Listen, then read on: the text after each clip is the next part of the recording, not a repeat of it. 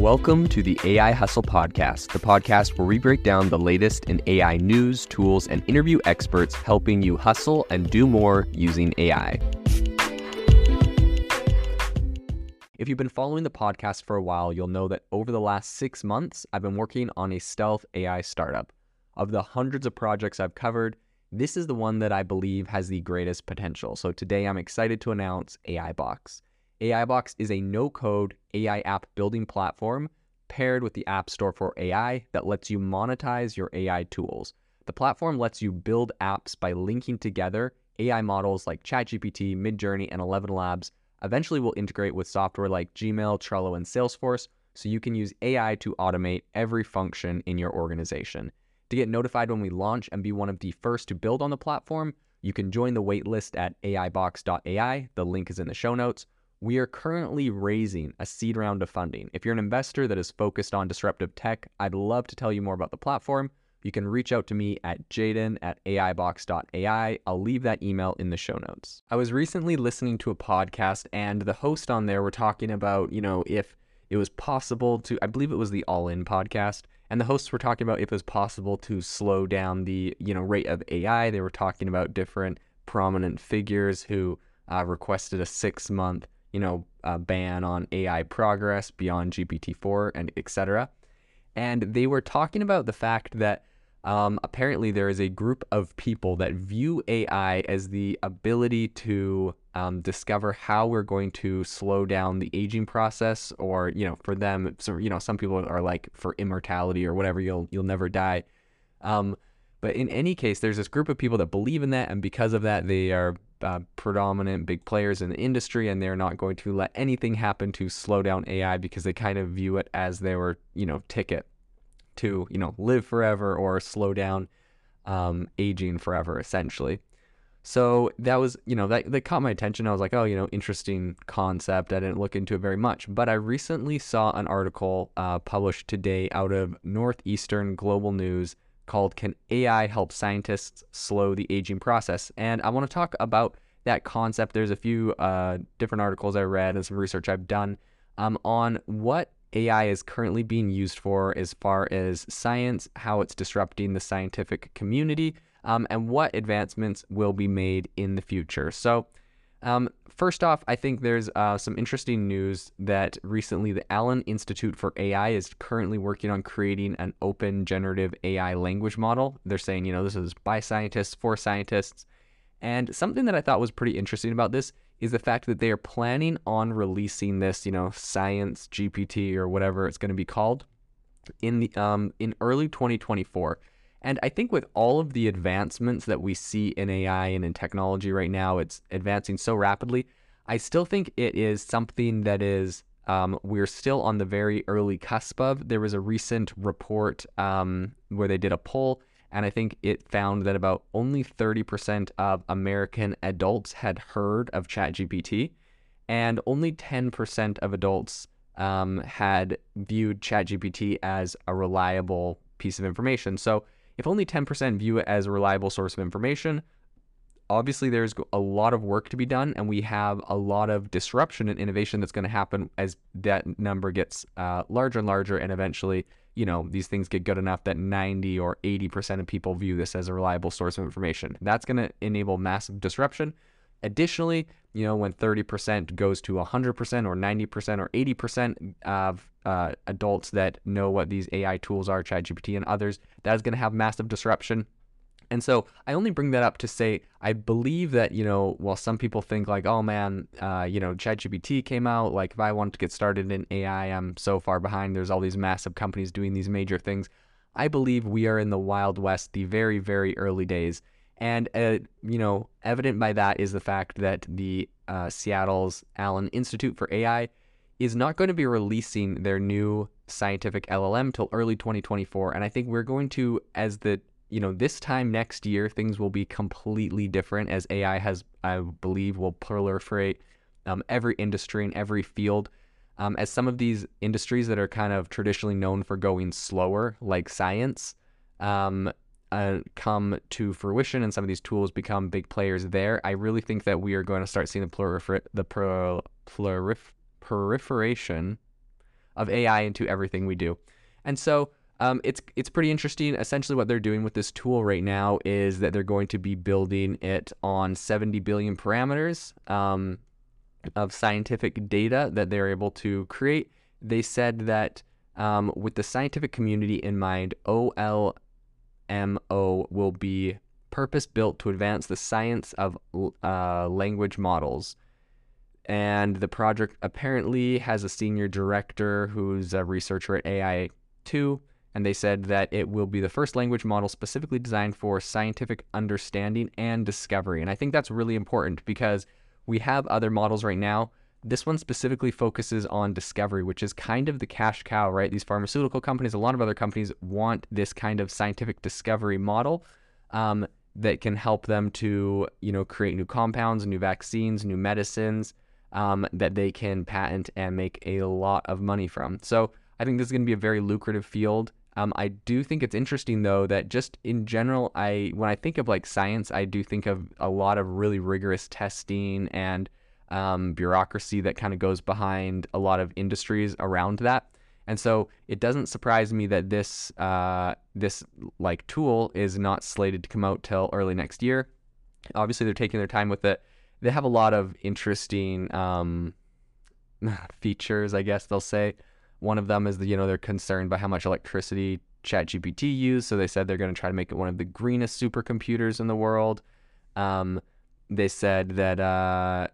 They said that to produce something explicitly designed for scientists and researchers to engage with and learn from and use to create the next generation of safe, effective AI technologies. I really think that they're kind of focusing on a bigger picture. They're taking their time. They're being slower with it. And perhaps that's because of the industry they're in. And I wonder if, number one, they'll get beat by someone that goes faster, or if, number two, that's just the speed of this industry. And if so, what other industries are slower when it comes to these kind of adaptations? And so as we think like, oh my gosh, you know, all this stuff is coming out and I'm getting left behind. You know, in our Facebook group, I recently heard from someone who is in the construction industry. They weren't 100% sure what they were going to use ChatGPT for, but they were like, I know this is kind of the future of where everything's going, so I'm jumping in and learning everything I can about it. An industry like construction may be one that is slower to incorporate a lot of different AI techniques and tools and software. Right, it's not like a super software-heavy industry per se. Obviously, there's a lot of construction software out there, but you know, since that's not the nature of what the business is actually doing as a function, and so I believe that given the next few months and the next year, we're going to see massive proliferation into all of those different industries. So, going back to the idea of you know, slowing down aging with AI, which I think is a really interesting concept. In a recent in a recent interview with some researchers and pharmaceutical companies that are kind of continuing this search of, you know, using AI, there was a man by the name of Harry End who said, I think aging is the emperor for all maladies. And he said that aging is the single biggest risk factor for developing any one of, you know, a number of different diseases, including heart disease, Alzheimer's, cancer, and a number of different things. And so they, you know, him and a lot of other different scientists are currently putting AI to the test, trying to use it to figure out ways to slow down human aging. It's pretty interesting to look at, you know, what they're currently doing with it. I think the main areas are that they first, so the three main tools that they're currently working on developing. The first is to use the data in predictive analysis kind of a way, which essentially is going to allow researchers to see what's going to happen in the next in a pattern of data. So they're going to be able to use this AI to help generate predictions on what different medicines, what different remedies, what different routines will have on a person's ability to age or slow an aging process.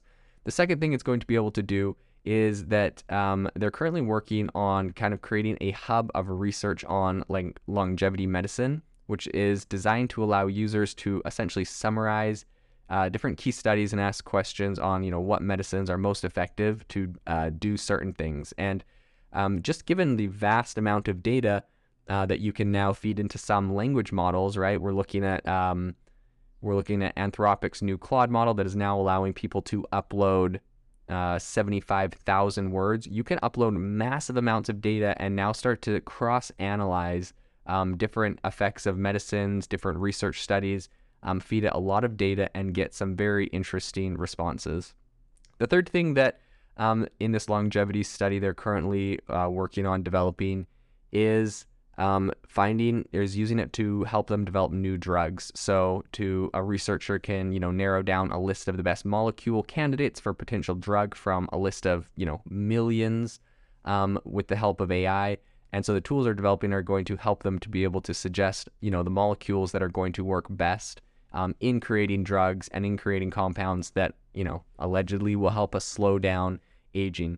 So I think it's going to be really interesting to see how this goes. Farhan said that instead of completing a sentence, it can complete the structure of a molecule, right? Talking about AI. So we're all used to asking it questions and getting, a sentence or getting it to respond. But biologists and scientists right now are looking at how to use that same technology, that same transformer model to predict the structure in a molecule that would be best to help do that. Something interesting, an interesting concept I did read that they brought up was the fact that measuring age in the same way that we use a thermometer to measure temperature or some tools to measure blood pressure, it is not something that exists at the moment, but it's something that they're currently developing. And so that will be really interesting. You don't have to write down your age at the anymore. They're going to have tools that will be able to measure your age based off of AI, which I think is going to be really interesting. And if I were to guess how they're going to do that, I'm assuming they would take a bunch of different data sets about people and including like biometric, like, right? You could probably just take a picture of a person, say a bunch of different things about them, their race, their a whole bunch of different like pieces of data you have about them, take the picture and then train it through a neural network and say, boom, this is the age.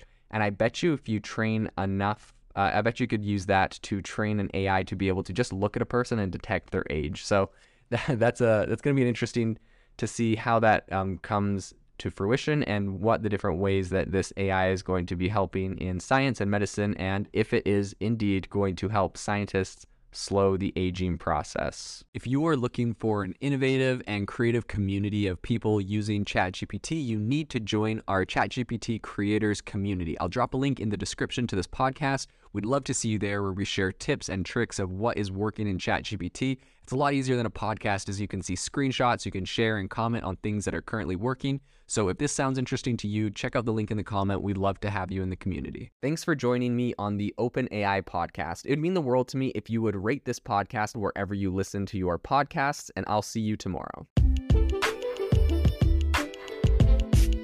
Thanks for tuning in to the AI Hustle podcast. If you could do us a massive favor, we would really, really appreciate it if you could leave us a review wherever you get your podcast. This helps people find the podcast. It helps people know this is a good place to go. And we would really, really appreciate it, as it helps us continue to bring on incredible guests and share incredible content for you to listen to.